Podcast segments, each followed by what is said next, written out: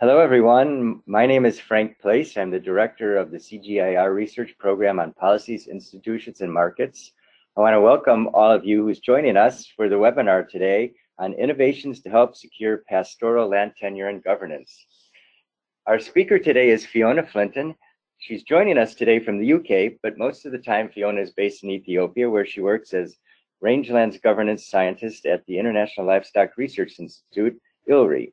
She is also technical coordinator for International Land Coalition's Rangelands Initiative, a position jointly funded by ILRI and the International Land Coalition.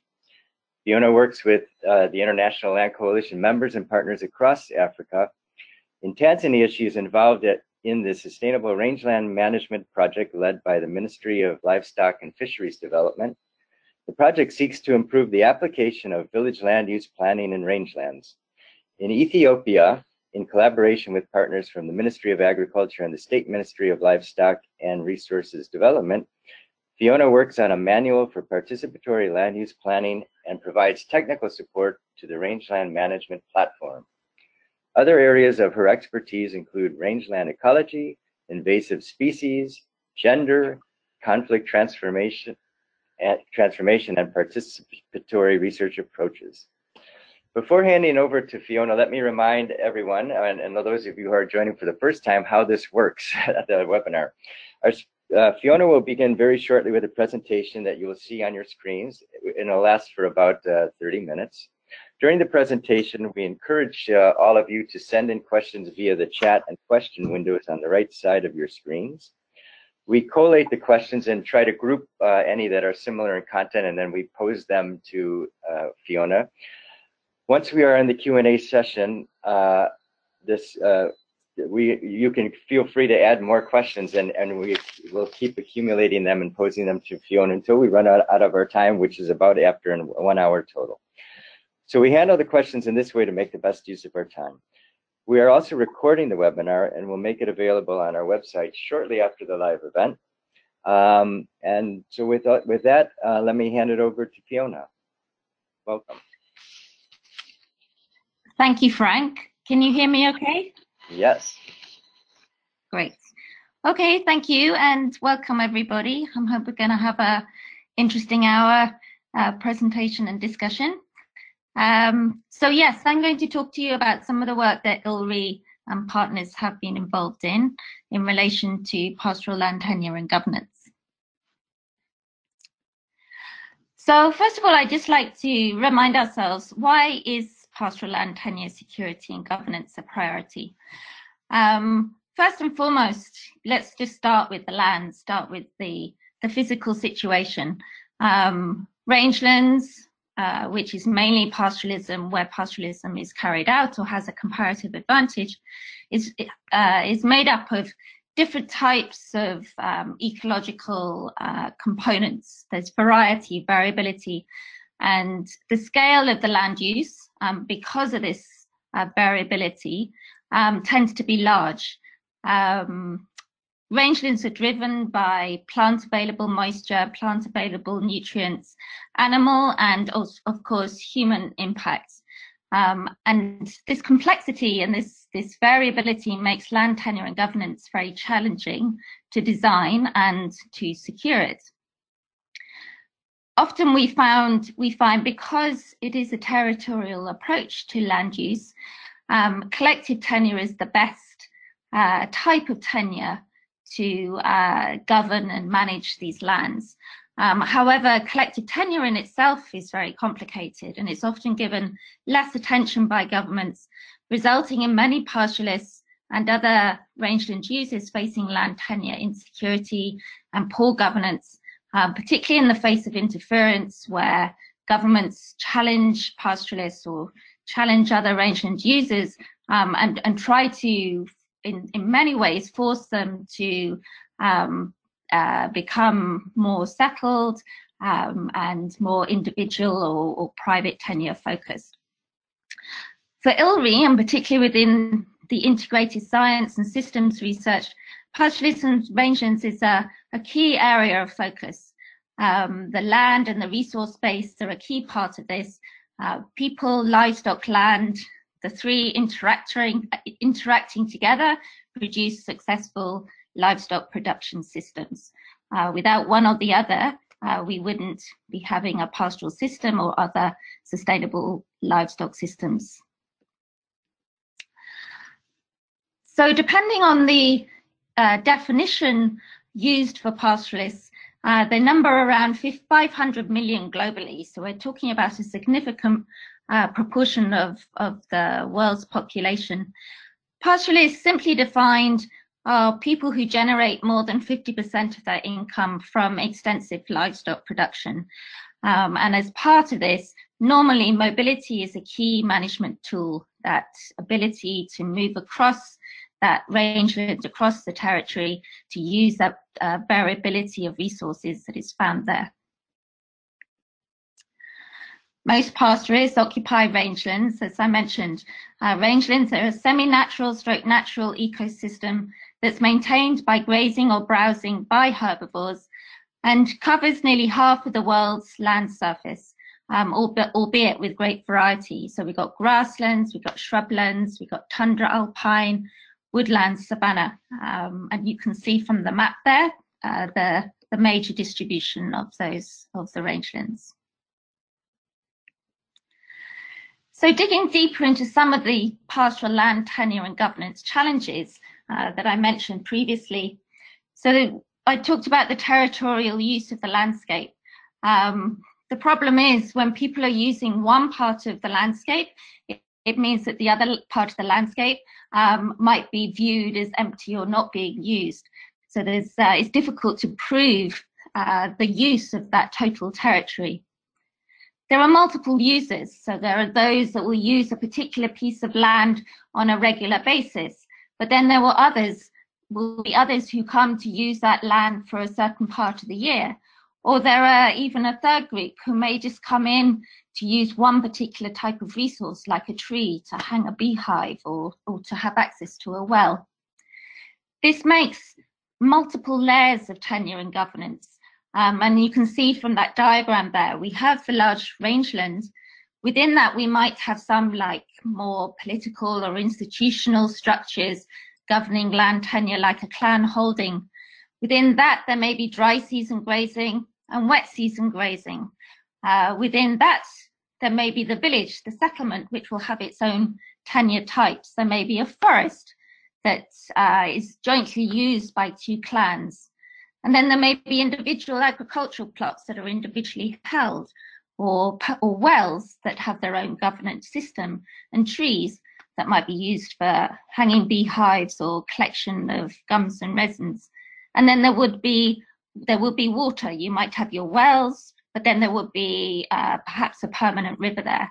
Uh, there may be shallow shallow ponds at some time of the year and permanent sources uh, to be used throughout the year.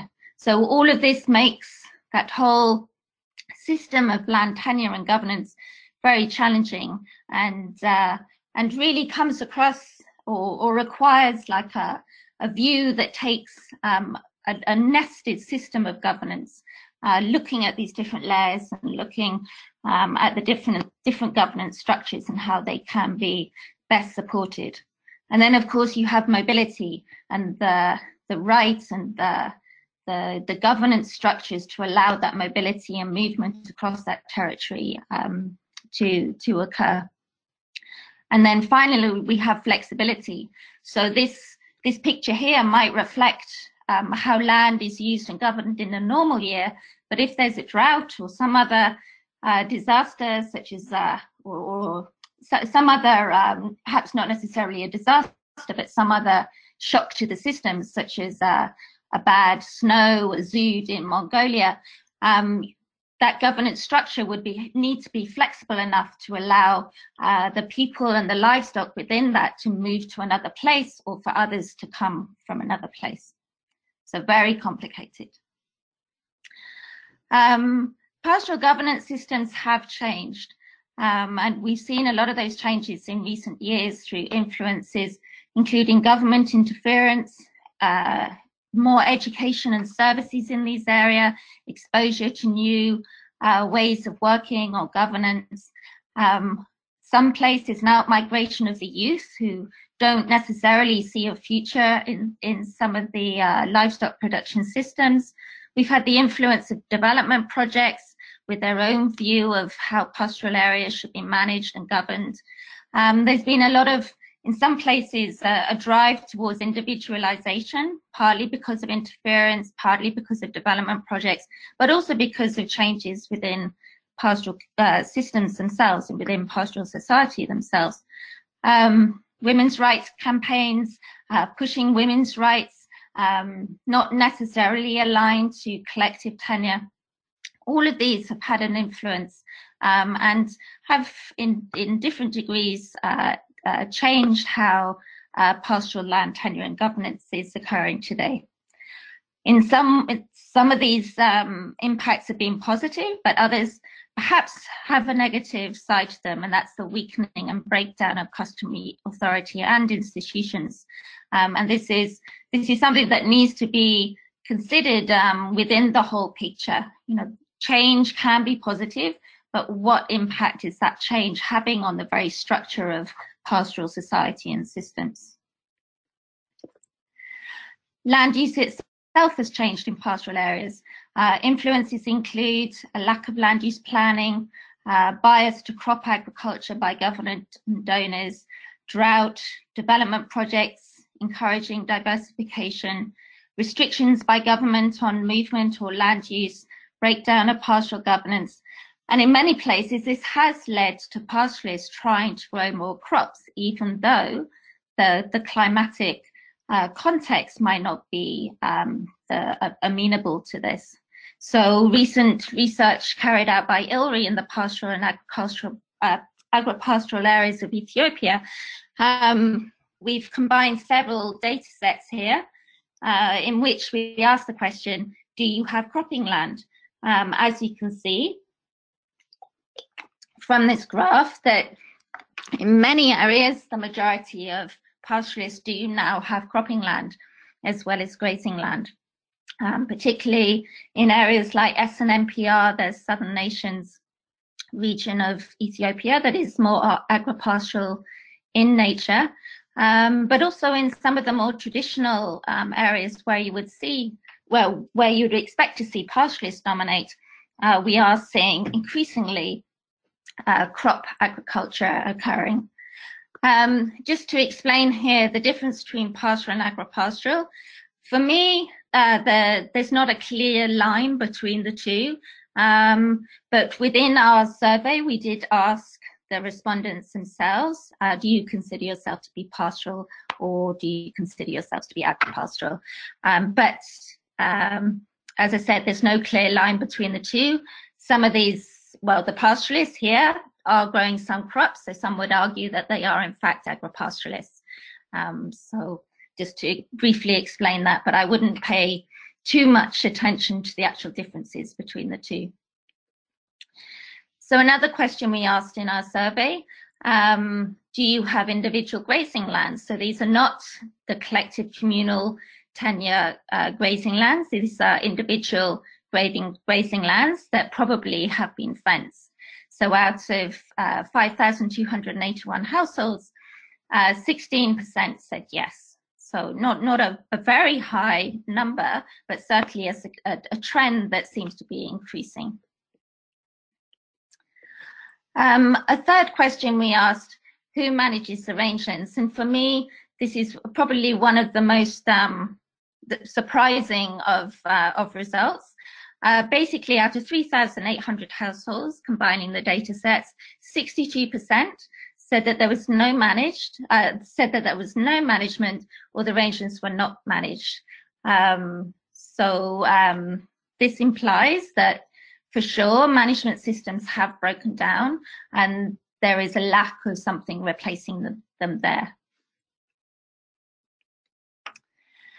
Um, then finally, um, I mean, I think what uh, many of us have seen um, in the news or in the areas where we're working, there has been an, an increase in land use conflicts. Um, most recently, we've we've seen the the issue in Mali, uh, where pastoralists there was a massacre of pastoralists there. Um, but in East Africa, we see regular conflicts arising in Kenya uh, between uh, ranchers and pastoralists. Um, in Ethiopia, conflicts uh, between pastoralists is a relatively new uh, phenomena, particularly at a scale that we we have been seeing. So um, over the last year or so, we've had the the conflict between the Somali and Oromo uh, groups, um, who are both pastoralist groups, um, fighting. I mean, this is this is not necessarily a, a natural resource um, conflict. It's, it has deep entrenched and complex issues such as politics and administrative boundaries and identity um, all within it. Um, often these conflicts get get uh, phrased as a land a land use or a natural resource conflict, but actually the root problems are probably much more complicated than that. Um, the map on the left, which I see hasn't come out particularly clearly, uh, this is a, a, landscape mapping of issues that we've been doing in Tanzania. Uh, this shows one particular district, Chalinze district, and the red shows uh, different land use conflicts that um, that have been that have happened recently or are ongoing. So just to give you a brief um, uh, like resume of ILRI's work on pastoral land tenure and governance before I focus on, on three examples of it. Um, one of the things we're, we're looking at and with the, with the PIM program is um, linkages between land tenure investment in um, and investment in sustainable land management, trying to look at um, whether land tenure has an impact on how people invest in sustainable land management aspects. Uh, we have several case studies going on on pastoral women and land, and myself and some colleagues within the CG, we're beginning to really try and look at the issue of gender and collective tenure um, as part of this. Um, we do some policy influencing work. So, for example, writing a paper that's contributed to the development of a land use policy in Ethiopia. Um, I've also given some technical input to the piloting of a communal land tenure system in Ethiopia that's um, been developed over the last two to three years.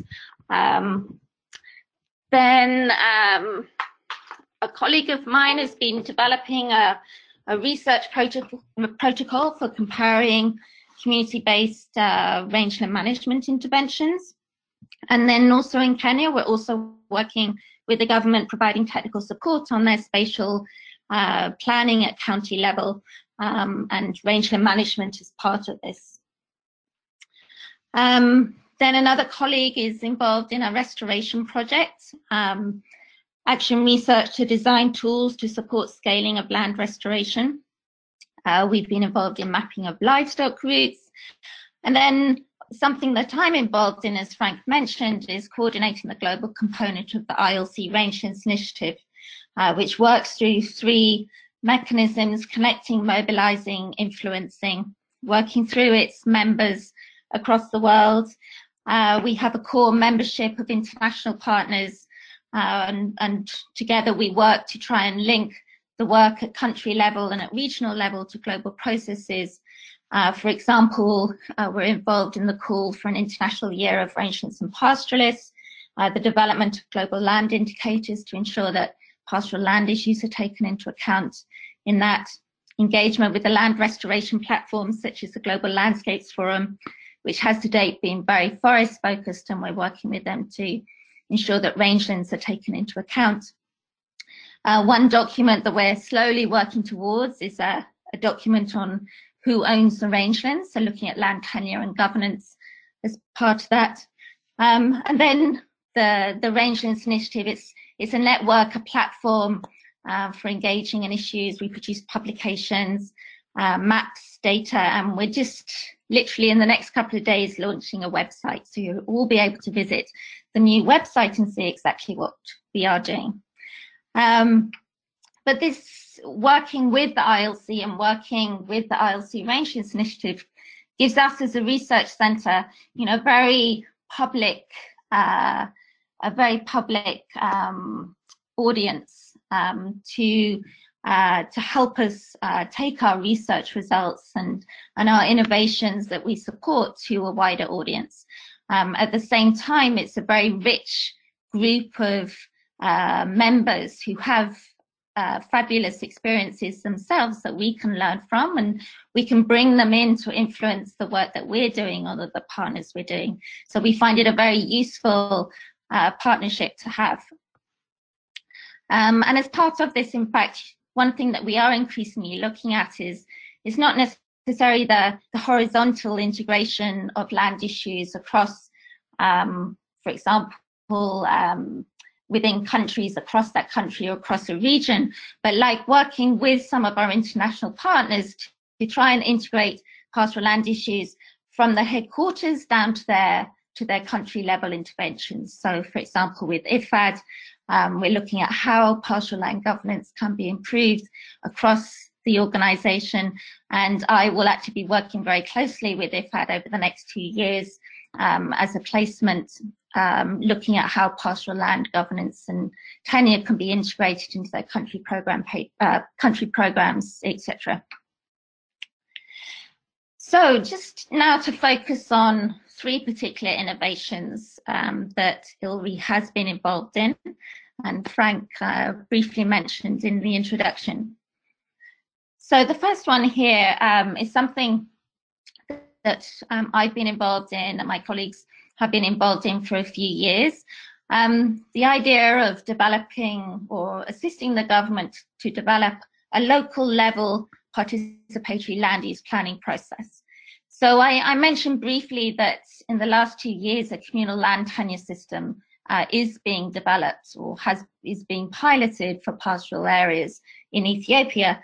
But uh, four or five years ago, there there was no governance, no formalized governance system for the pastoral areas. So we began looking at uh, so what what opportunity is there within the policy and legislation and, and within the direction and strategies that the government has or is taking, what room is there to develop some tools and processes that could uh, potentially help to secure uh, stronger rights to land. Um, so one of the one of these processes is the development of the Woreda participatory land use planning, district level participatory land use planning. Um, the government of Ethiopia has been looking to develop a program uh, introducing land use planning at all levels, from national to regional uh, to zonal to, to Woreda and supporting local. Um, so this, this process fitted in very nicely with how the, gov the direction that the government was going. Um, so with the government, so this is actually a government process, ILRI, myself, we provided technical support to develop this process. Um, the process was piloted in one, one Woreda, uh, Chifra Woreda and Afar with the assistance of GIZ. Um, and most recently, um, a month or two, or months or two ago, we finalized a two volume manual on the process. Uh, this will be launched in the next month or so, and we're looking for opportunities now to upscale this process.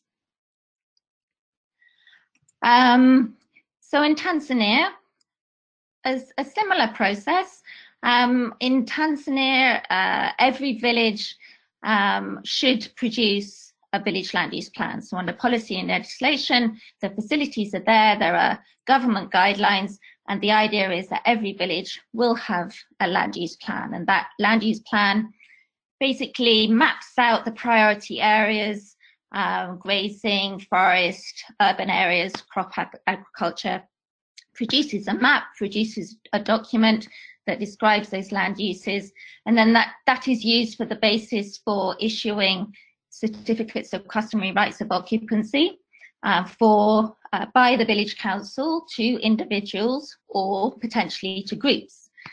Um, the problem with individual land use plans is that they could be creating boundaries uh, between resources that are shared across uh, different villages. So, for example, a grazing area. Um, so, with funding from IFAD, um, ILC, and later ILRI came on board, uh, local partners, the Ministry of Livestock, the National Land Use Planning Commission, we've been developing a process of joint village land use planning, which is there in the policy and legislation, but hadn't been implemented for lack of resources and, and capacity.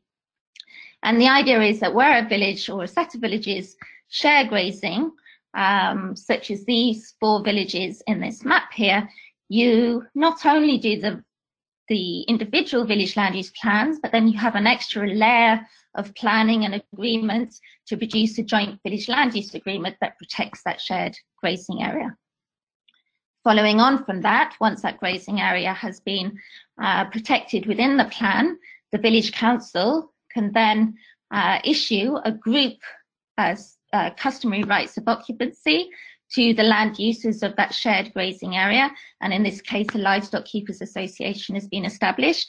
And in September last year, the first uh, certificate of customary rights of occupancy was issued to that Livestock Keepers Association, which you, you see here. Um, and then thirdly, the the third innovation that we've been working on for several years is the development of a process of participatory rangeland management. Um, so as I said, uh, some years back in Ethiopia, there was no idea of a communal land tenure system. So we said, um, what is there? What else can we do to help um, try to get some agreement or some protection for uh, pastoral rights to their rangelands? Um, in Ethiopia, participatory forest management at that time was very accepted. It was being mainstreamed and upscaled through the government process. So he said, well, if it works in forests, why couldn't the process work in rangelands? So we took the process of the participatory forest management, uh, very much adapted it, shifted it to uh, uh, something more appropriate for rangelands and produced an introductory guidelines in 2010. The process is, um, the, the steps are, are given here. Uh, the process was taken up. Um, it was piloted uh, by several um, NGOs um, and then a USAID funded project called Prime uh, with the NRM component led by CARE um, took the process and upscaled it um, across the pastoral areas of Ethiopia, um, covering approximately 5.6 million hectares um, over five years. Um, ILRI, uh, we've just done a review of this application. And though, so the different organizations piloting it including or upscaling it took slightly different approaches um, to the implementation and we compared those two. And it's not perfect. There are not gaps. Uh, there are some gaps. Um, but for sure there are very clear um, social governance uh, positive impacts um, and also surprisingly some physical positive impacts because the time to actually measure the physical change, like over three or four years, is quite short. Um, but we were able to go back to some of the baselines, the physical baselines carried out by the organizations implementing the process um, and repeat those. And we have been able to see some, some good physical positive impacts like um, increased uh, grass cover, etc., coming from that. So where we are now is that um, uh, another project is now uh, with funding from uh, the European Union through the International Land Coalition, um, is taking the lessons from Ethiopia to Kenya and Tanzania to pilot the process there. Um, so for me, what really worked for us was that we were able to have those, those three different projects uh, or those three different processes developing at the same time. And we were able to to take to learn from one and take it to another country um, and vice versa. Um, so for example something like rangeland resource mapping something that's very popular in ethiopia it wasn't something that was being used uh, very strongly within the land use planning process and we brought the the tools and and the process to Tanzania um, and tested it out there within our joint village land use planning process, and everyone agreed that it was a very useful tool. It should be um, more central to the uh, the preparation of the village land use plans, and it's now very much being integrated into the approach. Um, we also, um, as I said, we tried with all these innovations, we tried to look for what could be supported under the current policy and legislation. We didn't have to change policy and legislation. There was there were spaces there uh, for us to work, um, but just to find new ways of applying it or to bring in some extra capacities or new ways of thinking and to try these things out. Um, it was very important for us to work with the national government and the local government, um, and we found the, the entry point of providing technical support to be a very, um, a very good way of opening doors. Um, as I mentioned, the International Land Coalition and their structure, uh, their national engagement strategies at country level, uh, the linkages to the global level, we found very, very useful to work with. It's allowed us to um, open up um, our working partnerships to uh, a much more multi-stakeholder uh, group um, that we're working with. And within all of this, uh, we do have a, a, strong action research approach in that um, the idea of testing and piloting things, uh, doing a review and then reflecting on that and then feeding in the, the results or the recommendations um, into improvements of that approach. Um, one thing, other thing that we have found useful, and again, this has been a benefit being part of the ILC Rangelands Initiative, is using those projects and those experiences as hubs for sharing experiences. So, for example, the Sustainable Rangeland Management Project in Tanzania that supports the joint village land use planning, uh, we've helped facilitate many visits to the project um, to learn from um, from the experiences of the communities of the Olengapa community, um, our first pilots and their joint village land use planning. So we've had visitors from all around the world uh, taken on learning routes or study tours to to the villages, uh, to the villages who are always so happy to share their experiences uh, with others. Um, and, and research, though some of these projects um, have been more development focused. So for example, the Sustainable Rangeland Management Project, we found an extremely uh, useful platform to embed research that others are involved in, or for example, the work of, of PIM and the livestock CRP, and to use um, the projects as case studies or a place to develop case studies. Um, I think also uh, something that we felt strongly is to have this clear vision at the back of our minds of how to how can research and how can we as research partners help to make rangelands more secure um, and I, I, do sincerely believe that joint village land use planning has clearly increased tenure security. Those communities there now do have their, their group certificate of customary rights of occupancy. It's not it's not uh, perfect. Um, those that right to the land is still being challenged, and there's much work to do. Um, but clearly, here um, developing that innovation, um, supporting it by research has helped to increase their tenure security. Um, participatory rangeland management um, is probably not uh, supported so clearly shown evidence of increasing communal tenure security, but there is some evidence. And with the word land use planning, I would say not yet. Um, we're getting there. So um, just to draw on some lessons learned um, that just practical things that I feel that we could have done better at within our work. Um, one, firstly, it's really, really important to do good baselines to measure the change and provide evidence of impact. Sometimes we're so, so much in a hurry to get in there to, to support the innovation, to support the pilots, to support the research. Uh, we forget or we don't pay enough emphasis to really taking that time to do a baseline first. Um, because when people ask, you know, where's the evidence of of you securing, improving the security of tenure for these communities. Um, if we don't have the baseline and we're not able to to show the give the evidence of our impact, then we're not going to be able to respond appropriately. Um, for sure, working with government um, is challenging. Um, however, we have managed, and particularly in Tanzania, I think we've been we have been successful at that. At, at that, um, as I said, technical support is a very good entry point. Um, so it's it allows you to to work with governments more on a level playing field. Um, I would say don't be afraid to work on tricky, sensitive issues.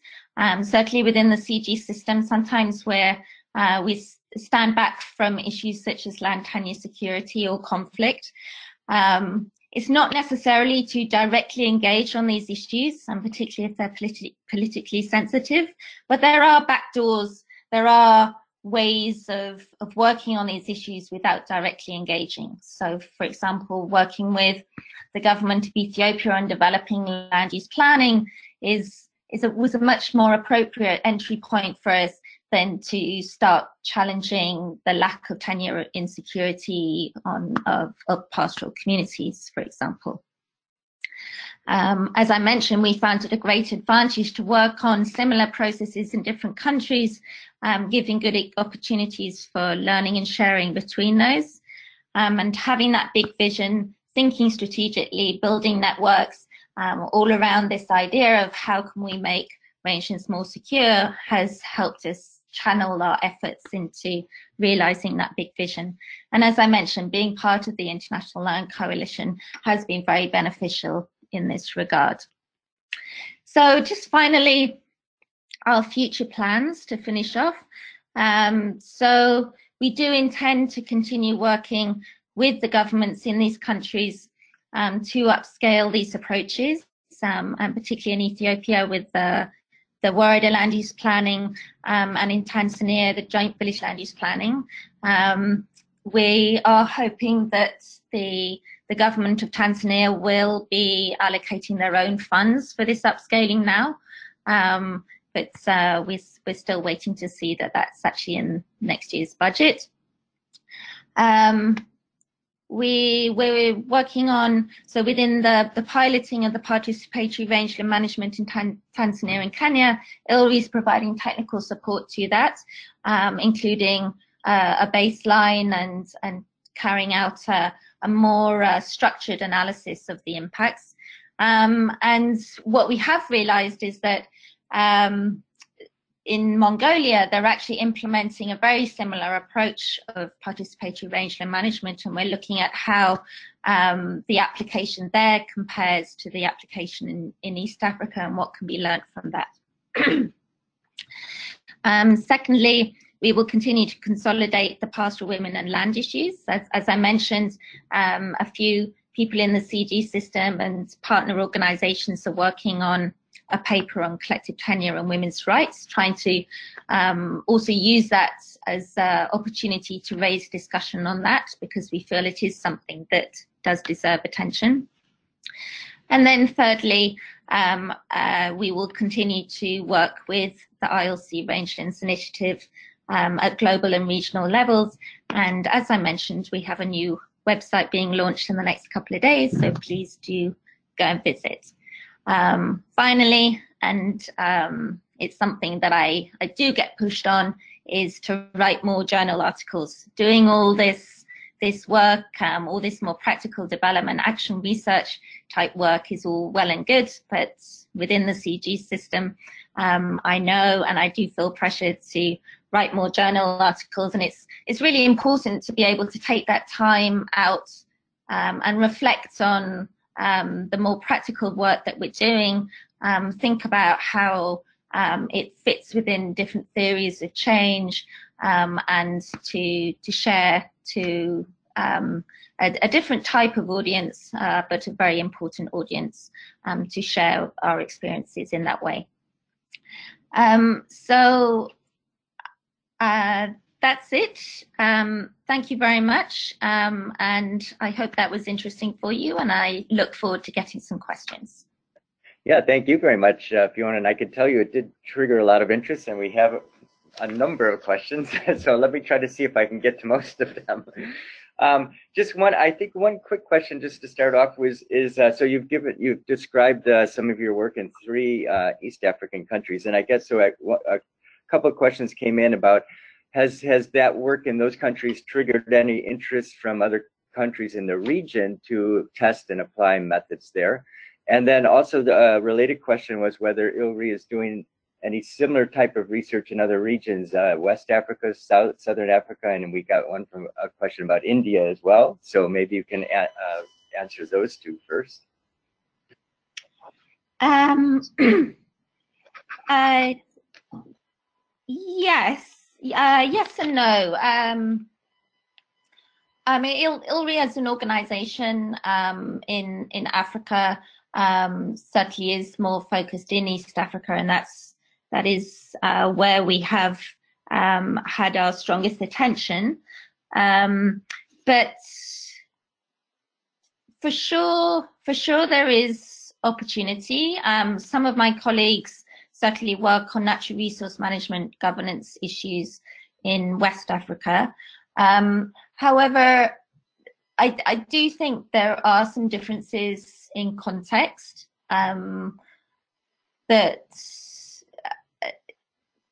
that there are some differences, that there are, are of course some commonalities, but um, I do think sometimes there's a bit of an assumption that um, that the contacts between West Africa and East Africa are more similar than they are.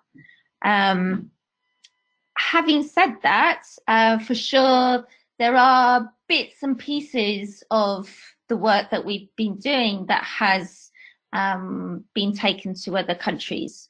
Um, so, for example, uh, there was one colleague, in fact, working in Mozambique, um, where he was looking to develop a participatory rangeland management approach there. So we had um, an opportunity to um, give some feedback on on that. Um, it's certainly something that ILRI will continue to explore. Um, so, yes, yes and no. Mm -hmm. Um, India, uh, the, the pastoral women land issues, um, we are working with partners in India on that.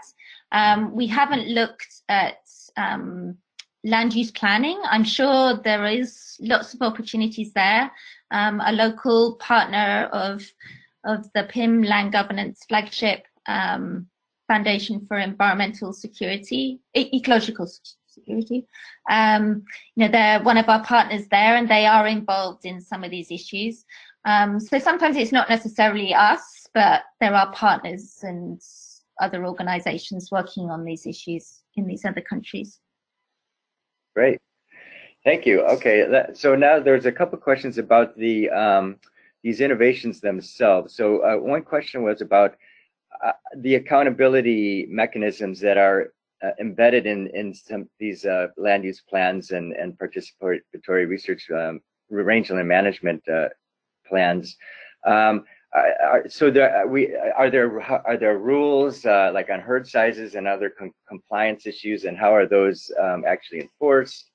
Um, and then also vis-a-vis, -vis, there's as uh, one of the questions that came in observed that there's a lot of initiatives in, in these countries for um, developing land, uh, land uh, with other projects and so forth. And so how strong are the rights of the uh, uh of the this, this, collective tenure against uh, actually government interests themselves, perhaps to develop land and find, or find land for other developers as well? Okay.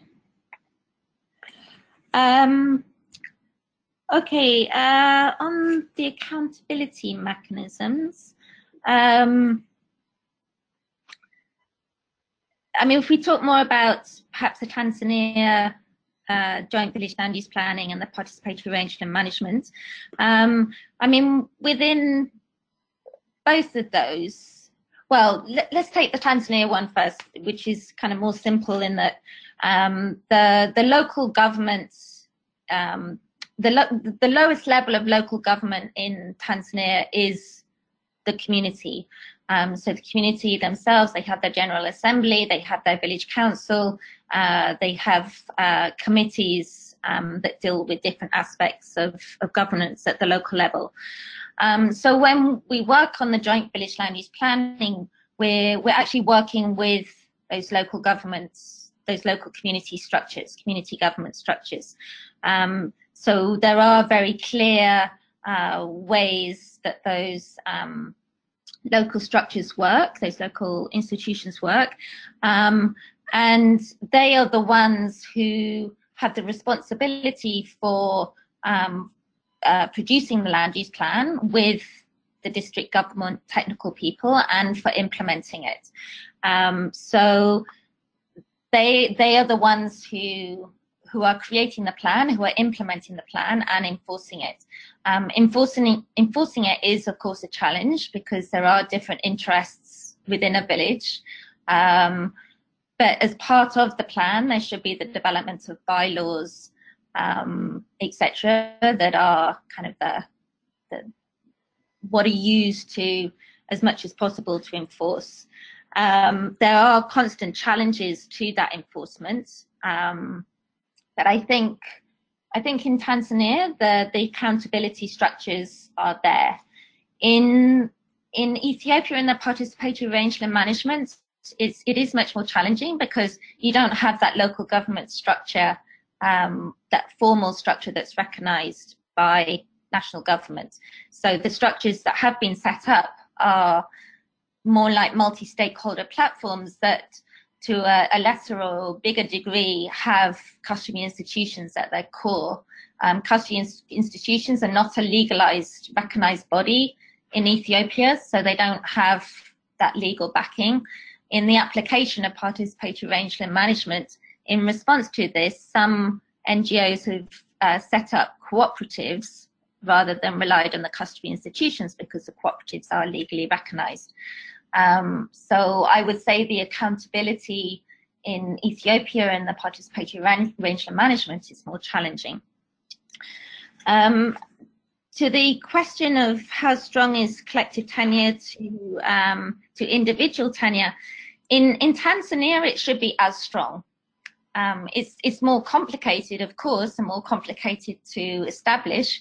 But basically, a, a collective certificate of customary rights of occupancy has the same strength as an individual one. Um, so simply, it's, it should have the same strength, um, even though it's more complicated. And enforcing it as well, we're talking about a much larger, larger area. Um, enforcing that group title is more challenging. But basically, the in Tanzania, it's it's legally it's the same. Good, great, thanks. Um, so let me move on now. I'll ask a, let me ask a couple of questions are, are related to the, the kind of the, the process and acceptance and uh, and use of, of these tools. So uh, one question was um, that came in was what what in terms of the the your participation of the researchers in the Ethiopian land use policy, what factors led to the kind of the acceptance uh, of the research team to be involved and, and, and allowed you to have some influence over the, the development of that policy? So that's one question you can maybe note down. Um, mm -hmm. A second one was uh, whether the local innovations that, uh, that, that have taken place under the participatory rangeland management have been adopted at the national policy level um, in the cases that, that you mentioned. And then a third one is um, uh, came in to, to ask about when you were implementing these land use plans at the local level. I, I guess in, in many countries, we also have management of certain resources done by different ministries. So you might have a forestry department or ministry or a water department or ministry. And, and the question came in was whether you met any resistance from those ministries as you were working on these participatory plans.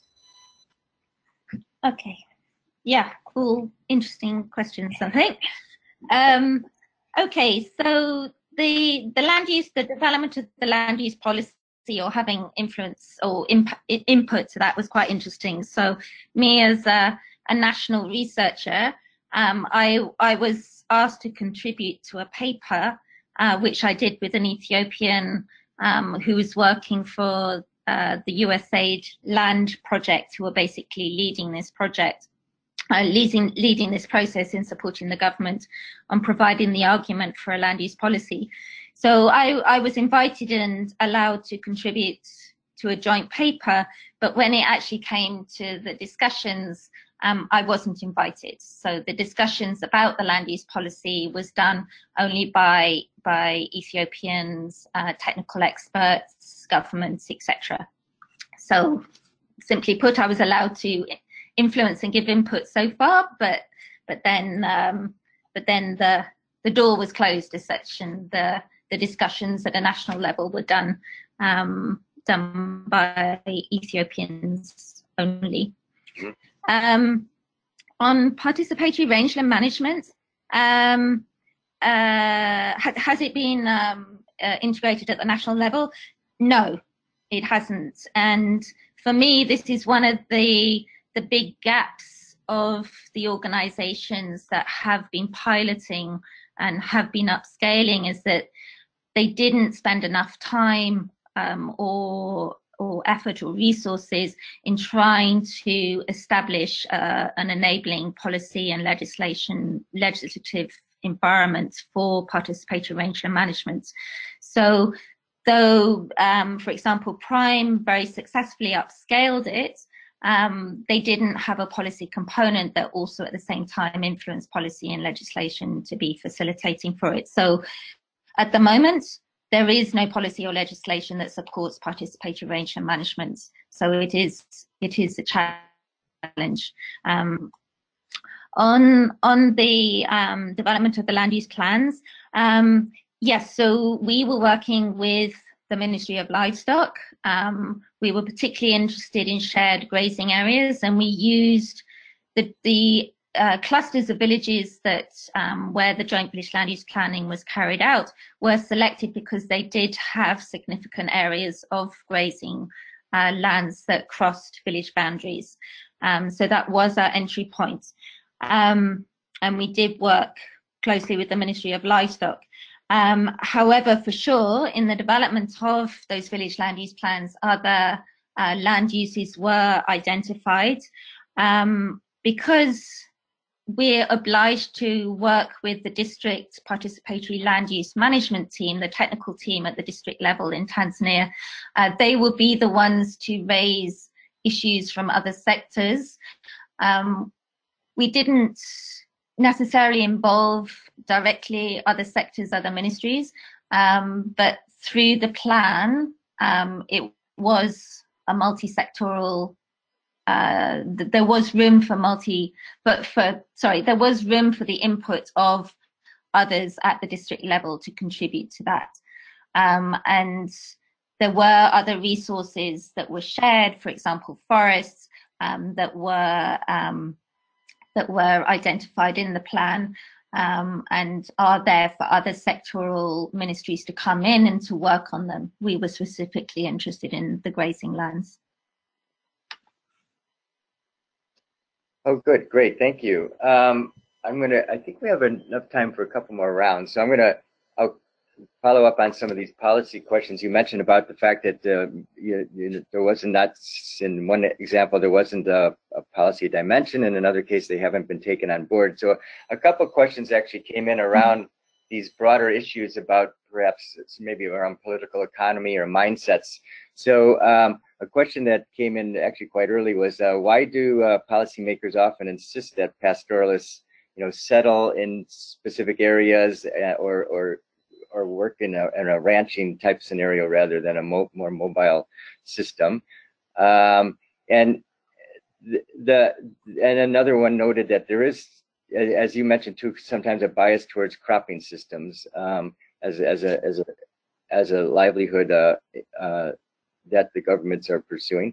Um, is this, uh, you know, in the countries that you work in and the areas you work in, is this at all, at all justified by the economic value of cropping systems in, in these areas and the potential uh, in, in the more dry or semi-arid areas? Um, and then kind of relatedly, a question came in about, you know, noticing that you had the results that showed that many, quite a few agro pastoralists in particular were cropping, but also some who thought who who um, self-identified as pastoralists. Did your research actually uh, examine the extent to which the that the cropping component actually did uh, contribute to livelihoods in those areas? Uh, is it a ma major at all, growing or minor? Uh, yeah, so I'll stop there with those questions. Okay.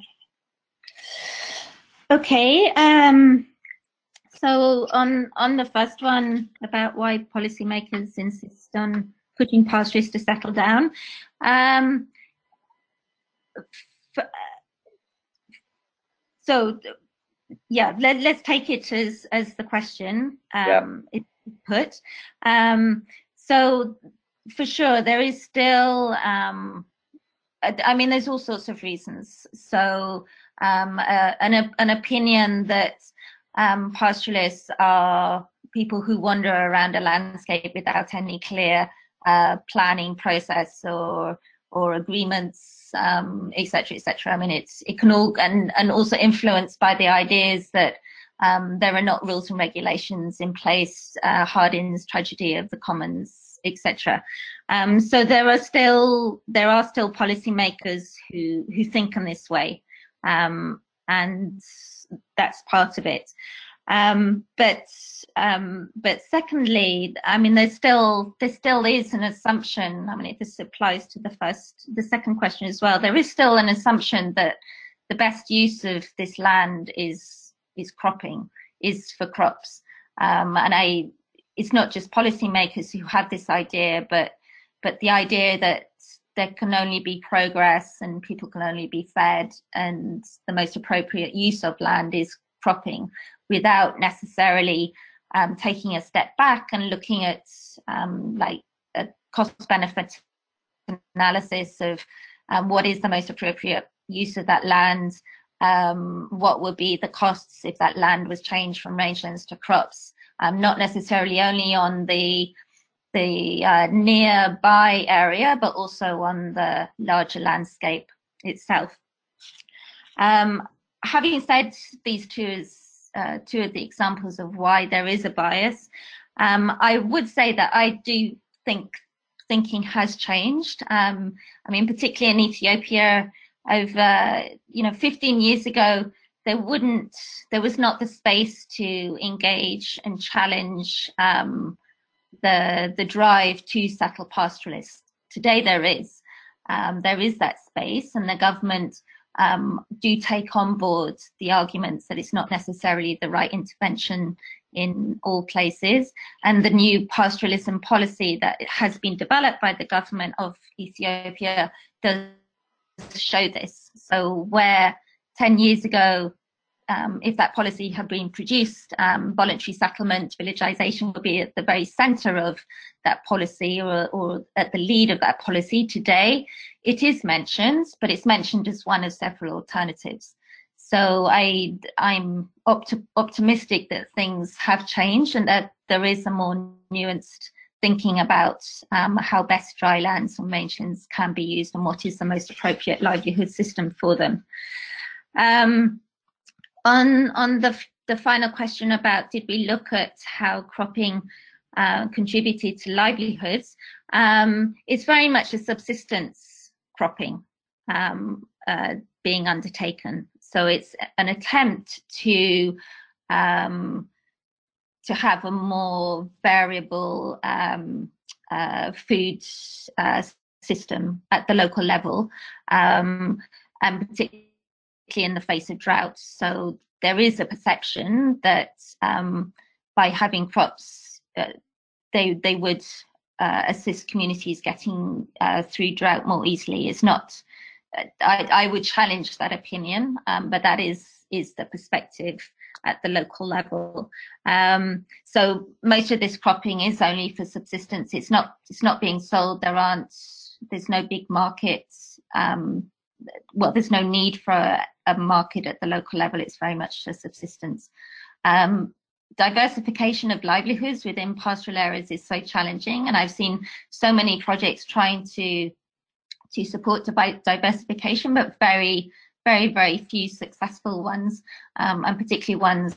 Um, for me, the only successful ones that I've seen are those that are directly connected to livestock, for example, livestock fattening, things like this. Great, thanks. Um, I, I, I think we might beg the audience to go a couple minutes over because there's still a couple of questions I'd like to get to. Um, I won't still get to all of them. You have, we'll, we'll send them to you also, uh, Fiona, to follow up with uh, individually. But So um, there was one question about one of the results you mentioned and you highlighted was the the fact that many of your respondents in in, in Ethiopia had said that there was no management uh, taking place in in the in the rangelands. Um, and so the question came in: Do you think that's actually fits the reality of the situation, or was it a difficult question to pose and get a good response on?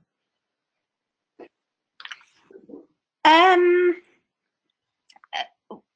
I don't think it was a difficult question. Um, I mean, if, if you look at that graph, um, there were options there. Yeah. Um, so, uh, yeah, if, even though I, I was surprised that the percentage was so high and it was so clear, I, I do think that that, that was the answer. I mean, if if if people are not managing, it doesn't necessarily mean to say that the land is not being looked after. Right. But I, it's it's a structure that is missing.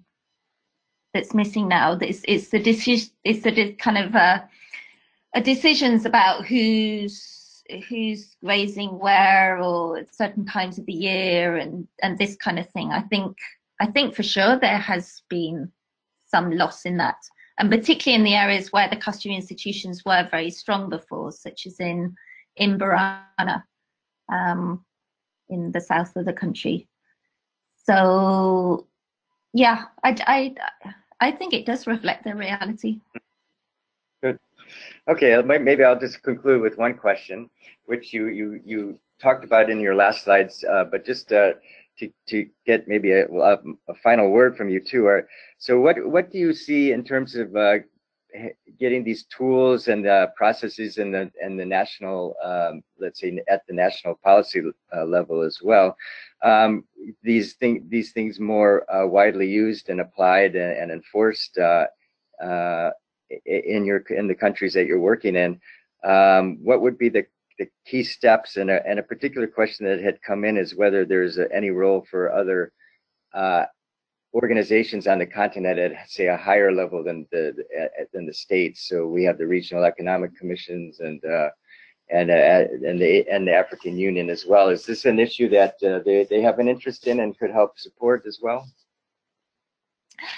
Um, yes, yeah, for sure. Um, uh, I mean, for example, um, uh, um, through their uh, drought resilience um, initiative, um, some of the projects within that um, we we pushed for participatory rangeland management to be included. So, for example, there's a World Bank project that works across Ethiopia, Kenya, and Tanzania through through the IGAD uh, programs and the, the country programming papers that each country in IGAD produced. Um, so within that, the idea was that you know this would be an opportunity for a high level body to take some responsibility for something like participatory rangeland management. Um, in practice, it hasn't worked so well because um, the the World Bank project itself hasn't, uh, uh, to be frank, it's kind of uh, compromised the the systems part of the projects and um, and uh, focus more on things like infrastructure and getting um, water points and enclosures and things like this without actually working through these these system type process um, type uh, activities. Um, so I, I think there is some there's certainly a level of convincing to do that investing in processes and um, systems approaches, even though it may take time to get a process moving, um, it does provide a strong, stronger foundation than jumping in there and um, getting on with activities or building infrastructure. Um, so, yes, I, I, do. I mean, the African Union has a, a, framework for pastoralism that is very clear and its um, raising issues about the importance of pastoralism and the need for um, better natural resource management, etc. Um, it's it's there in paper, and the African Union for sure um, could be taking more responsibility for um, sharing these types of approaches. Um, it's it's something that we have talked about with ILRI is at ILRI is is how to better engage with the African Union from a technical point of view, and it's it's potentially something that we will be working with them on this. Um, so so yes. Yes, there is there is opportunity, and um, for sure they should be taking more responsibility for this. Great. Well, um, Thank you very much, Fiona. I, I, apologies to those few of you that I didn't get to your questions, but we really had a lot of them that came in, and it was difficult to get all of them. Um, maybe what I would invite is those that uh, want to follow up on some of the questions, or, or with Fiona, that you know they can get in touch with her uh, directly uh, through the CGIAR email address, uh, or you can contact me. Mine is uh, Frank Place. I'm f.place at cgiar.org, and Fiona will have the same uh, type of email address. So feel free to contact us. We'll also send all the questions to Fiona so she has all of them uh, and and she'll and maybe she can reach out also and get in touch. We will also send a follow-up email to all registrants and in response to yeah. this email you can send your additional questions. Yeah. We'll transfer them to Fiona. Yeah, great. So thank you very much, uh, Fiona. It was a great presentation on a very difficult issue, uh, very important uh, and um, uh, one of the neglected areas I, I think uh, livestock tends to get neglected vis-a-vis crops that we all noticed uh, also within our system of the CGIAR. And so um, we thank you for the, the great presentation and for everyone else who joined us. And yes, you can follow up on, and do look at the, the PIM website for the, the webinar and pass it on to co colleagues who couldn't uh, attend today.